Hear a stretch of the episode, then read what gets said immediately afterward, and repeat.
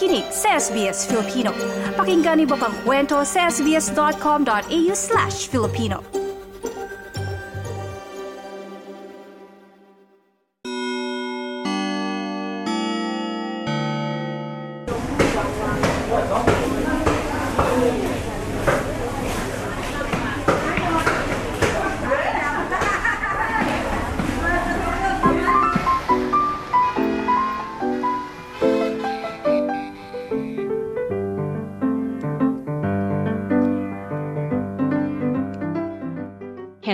Everyone! My name is Ali and I'm a lifestyle writer from Manila.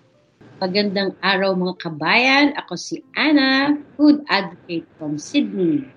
And welcome to our newest podcast, Kwentong Palayok, dito lang sa SBS Filipino.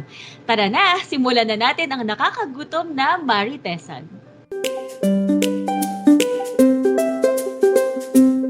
Hello, Ana. Andito na naman tayo para sa nakakagutom na Maritesan. Kamusta naman dyan sa Sydney, Ana? Hi, Ali. Sydney's in spring now. So, patungo na sa summer dito sa Australia. Pero, kwento ko lang sa'yo, ang init dito, Ali, kakaiba. As in, dry and parang sagad sa balat ba? Dito naman sa Metro Manila, ang one of the highest recorded na temperature is 48 degrees. Pero ngayon, Setyembre ngayon, medyo maulan dito sa Pilipinas. So, kamusta naman pag ganyang mainit, ano? Ano bang mga, anong mga kinikrave natin na pagkain? Tamang-tama, Ali, ha? Kasi malapit ang summer, you know. Mga kababayan natin dito sa Australia, siguro natatakam sa pampalamig. Which brings us to our topic for this podcast, ang kwento natin today tungkol sa halo-halo. Oh my gosh, halo-halo! Kung sa English, ang tawag ay mix-mix. Diba? Mahilig tayo sa doble-doble, no? Halo-halo, mix-mix, kare-kare. Oo nga. Iba-iba, sari-sari. Oo nga, Jun-Jun, yung mga ganun, Yeah. Len-Len, pati mga Okay, pangalan. right. Mga pangalan. Diba? Ikaw ba, Ana, anong favorite mong halo-halo? Like, pag sinabi mong halo-halo, ano dapat ang laman? Ano dapat ang ingredients? Simplistic lang ako sa, pagdating sa halo-halo, ang gusto, yung favorite ko nga yung sa razons eh. Saging lang na may makapuno, tapos leche flan, that's it. Hindi ako masyadong mahilig dun sa madami, pero pag nasa harap ka, eh, kakainin ka pa rin yan. Ako naman, gusto ko yung nga yung ano, gusto ko yung halo-halo na maraming ingredients kasi Instagrammable. 'Di ba? Of course, yeah. Lalo na pag may ube. Na ice cream no, sa tap- taas. Diba, isa-isahin natin. Sa ilalim, nandun syempre yung mga makukulay na mga gulaman. Tapos, syempre, meron niyang beans, diba? May munggo. Mm. Tapos, merong Tadi um, coco. nata de coco. Um, ano pa ba? Makapuno. Pinipig. Pinipig. Nako, Mm. kailangan yan. Pag walang pinipig, umiinit ulo ko. Pag kunyari, binigyan Yeah. ako ng halo-halo, walang pinipig. Parang ano to? Ako, hihingi pa ako ulit. Ah, Pwede yung padagdag ng pinipig. O, charge ka ba? O, libre naman? Libre naman. Ah, okay. Very good. Very good. How about langka? Okay din may langka. Um, ang sa akin, hindi masyado akong ma-beans. Beans. Ayaw mo ng beans? Sa Mm, halo-halo mo? I'm, kinakain ko pa rin, pero it's not, I mean, kung nandun, I'm, I'm not, it's not, if I can, if sa bahay, you know, hindi ko lalagay yung beans. Dito sa Philippines, maraming mga special na halo-halo. Yung kanya-kanyang ano, kanya-kanyang concoction o kanya-kanyang unique na feature. Sa Kabig Things naman, sa Pampanga rin, sa Arayat, Pampanga, ang special sa kanila, yung halo-halo nila, merong pastillas, cream Ah. corn. Yes, pastillas. Yeah, pastillas. Mm. Mm, may, tas tapos merong hinaluan nila ng cream corn at saka kidney beans. Ang Mm. unique, 'di ba? Alam mo ba, meron ding halo-halo na merong sili. Sa Ah? Ben-Ben's. Yes, oo. Halo-halo na Sili? may sili. Oo, ang As in, normal na halo-halo with all the stuff Yes. plus. And then, meron din silang parang ino-offer, very seasonal lang daw, every summer lang. Meron namang salted egg. Wow! I, I can imagine salted egg. So, Ana, no, pagdating sa halo-halo dito sa Pilipinas at Diyan din sa Sydney, may iba-ibang take, kanya-kanyang concoctions pagdating sa halo-halo. Merong konti lang ingredients, merong talagang sobrang rich sa sangkap. Pero I'm just curious to know, saan nga bang nanggaling ang halo-halo? According to research, ang Filipino food historian natin na si Feliz Prudente Santa Maria and Ambit Ocampo, evidence of halo-halo came from the Japanese. So pre-war, meron na daw halo-halo ang mga Japanese that they called mongya dahil made of mung beans. So madami sa Japan ng red azuki beans. So dinala nila yan sa Pilipinas. At saka uh, ang tawag nila dito is mitsumami. At yung isang dessert din is kakigori. So, dalawang Japanese dessert. Very similar. May ice at saka sweet ingredient. Nagbago lang to nung naglagay na ang mga Filipino ng ingredients na indigenous sa atin. So kahit na galing sa mga Hapon ang halo-halo, we turned it into our own. Nabay nabasa nga ako na so dami-dami ng version ng halo-halo. Wala namang talagang you know, yun yung original lang ganyan. Sabi nila na uh, nung na, na, yung dinagdagan ng ano ng leche flan, tawag na dito halo-halo royal.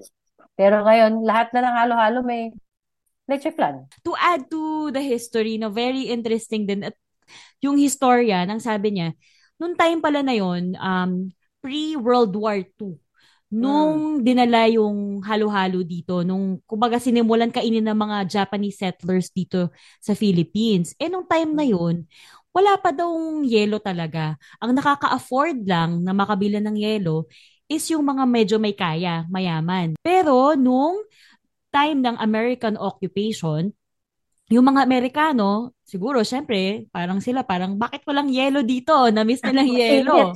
Init naman dito.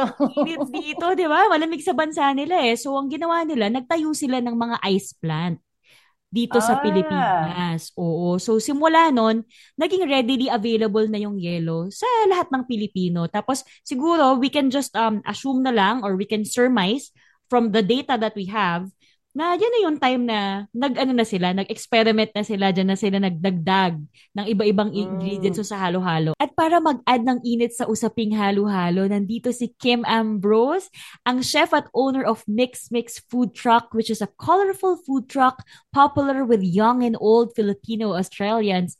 Welcome, Kim, sa Kwentong Palayok. So, hi everyone. I'm Kim Ambrose. Ako yung owner ng aming maliit na trailer dito sa likod. Mix Mix Co ang pangalan niya. Dati akong chef sa Philippines, pati dito sa Australia, na ngayon, um, ito na yung aming full-time na negosyo. Kasama ang aking mister na si Andy, pero wala po siya ngayon dito. Nakatira po kami dito sa Sydney, Australia. Curious, bakit mo naisipan magtayo ng isang business kagayang ng Mix Mix at isang food truck? Dumating kami dito 20 13, kami ni Andy. Mm. Pareho kami chef.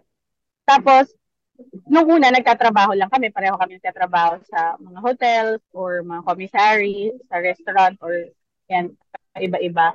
Nagkaroon kami ng idea kasi gusto talaga, ako talaga personally growing up, gusto ko talaga na magkaroon ng negosyo. Matagal na. Pero hindi ko alam kung anong klase. Hanggang sa nung naging chef ako, na-realize ko, bakit hindi ko siya gawin na source ng negosyo ko, which is pagkain dumating kami dito sa Australia, mahilig kami ni Aning kumain sa kung saan saang lugar.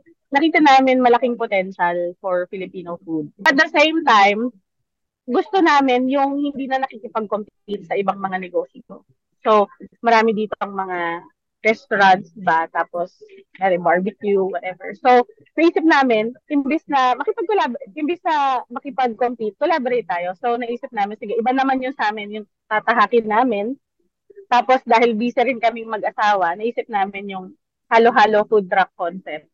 Sa simula parang test the waters lang kasi mm. trailer, ganyan. Tapos kung kailan lang kami bakante or kung kailan lang kasi meron kaming dalawang anak, 9 at saka 4. So ganun lang sa nung una hanggang sa maganda yung response ng tao. I guess mm. kasi talagang na suportahan kami ng Filipino community. Kaya yan, ngayon, ano na siya, full blown na siya. Kaming dalawa ni Andy, nandito na kami nakatutok. Pero bakit mo naisipan, Kim, no, na specifically, bakit halo-halo? Favorite food mo ba yung halo-halo? Does it remind you of home? Yes, definitely. It reminds me of home. Yung sa nakatira kami sa ano, Cavite, silang Cavite. Tapos pag fiesta, meron kaming ano, Ube Halaya Festival. Mm, wow. growing up, yung lola ko, nagtatanim siya talaga ng ano, meron kami sa bukid. Nagtatanim kami ng ube. Tapos yun, ginigiling, tapos niluluto sa malaking kawali sa Mm. floor. Tapos nandun yung um, mga kahoy, tapos malaking-malaking pot. Tapos, dun siya. So, malaking growing up every year. Oo.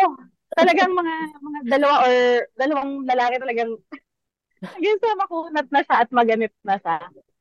So, yun talaga. Yun yung malaki reminder sa akin ng ube sa buhay ko. Tsaka parang ano, dahil meron kaming 4 and 9 years old, naisipan talaga namin na gusto talaga namin pagtanda ng mga anak namin, maging proud sila sa culture nila. Marami kasing mga bata dito hindi na nakakapag-Tagalog kasi nasasanay sa school na Mm. English. So, Filipino food is the best way for them to connect with their Yes. roots. Kung Agree, agree. Yes. Eh, like yung mga anak ko sobrang fussy. Hindi mahilig kumain. So, at least yung dessert, madaling ma-in love. Ice cream. Alright. At Yes. saka colorful, di ba, Kim? Yes. I, I guess makaka-relate si Miss Anna dyan kasi madalas kong customer ang kanyang mga bagets. Ah! Kasi nagda-drive sila. Mm. Oo, nakakarating sila. So lang namin tanong sa'yo, ano yung experience mo, your childhood, uh, very memorable? Do you have rituals nung pag-summer? Alam mo yun? Uh, may mga specific halo-halo places ba na very memor- memorable for you? Growing up, di ba maraming halo-halo sa mga kanto-kanto lang. Yun yung kagandahan sa Pilipinas. Yun talaga mamimiss mo. Yung hindi ka na magdadrive para pumunta sa grocery. Kasi lumabas ka lang ng pinto, may tindahan na. Nakakamiss talaga yon Pero ang, ang namimiss ko talaga, yung mais kunelo o kaya halo-halo. Tapos lalagyan nila ng isang asukal ng, isang kutsara ng asukal. Hindi kasi namin ginagawa yun dito sa Sydney kasi syempre meron tayong ano, medyo kailangan natin maging, alam mo naman Miss Ana, yung mga tao dito, Yeah. ano sila, very cautious sila sa kinakain nila. Pero kung may namimiss ako, yun yung ano, isang kutsara ng asukal sa loob ng halo-halo. Hinalo mo, bubuo pa yung asukal, makakagat mo, ang sarap mo. Tama. Totoo yan, di ba? Parang medyo crunch. Oo, minsan yung nagpapagawa Yeah. nun. Kaya, nagkasumay kami sabihin, meron po ba kayong asukal? Tapos magpapalagay sila. Talaga. Naman, kaso gusto namin yung may asukal sa loob. Pag sinabing halo-halo, anong favorite mong pagkain na ipipair with halo-halo? Yung bagay talaga. Pag... Kung, kung ang pag-uusapan natin eh savory, dahil outdoor food ang halo-halo, walang ibang perfect pair kundi Filipino barbecue. At saka isaw. Yes. At talaga Yeah. namang sobrang, alam mo, sobrang sarap, lalo pag summer. Tapos, yung tipong, dito may kasama na kami, may ka-partner kami dito na barbecue. Um, so, talagang perfect pair pag nandito sila, barbecue at halo-halo. Amoy pa lang eh, di ba? Amoy pa lang. Mm, oo. Ang sarap. Perfect combination. Thank you so much, Kim. Thank you. And congratulations again. Sana I really wish Mix Mix to go a long, long way. Maraming salamat, Miss Ali, sa inyong suporta at maraming salamat din sa lahat ng nakikinig ng Kwentong Kwentong Palayo! Palayo!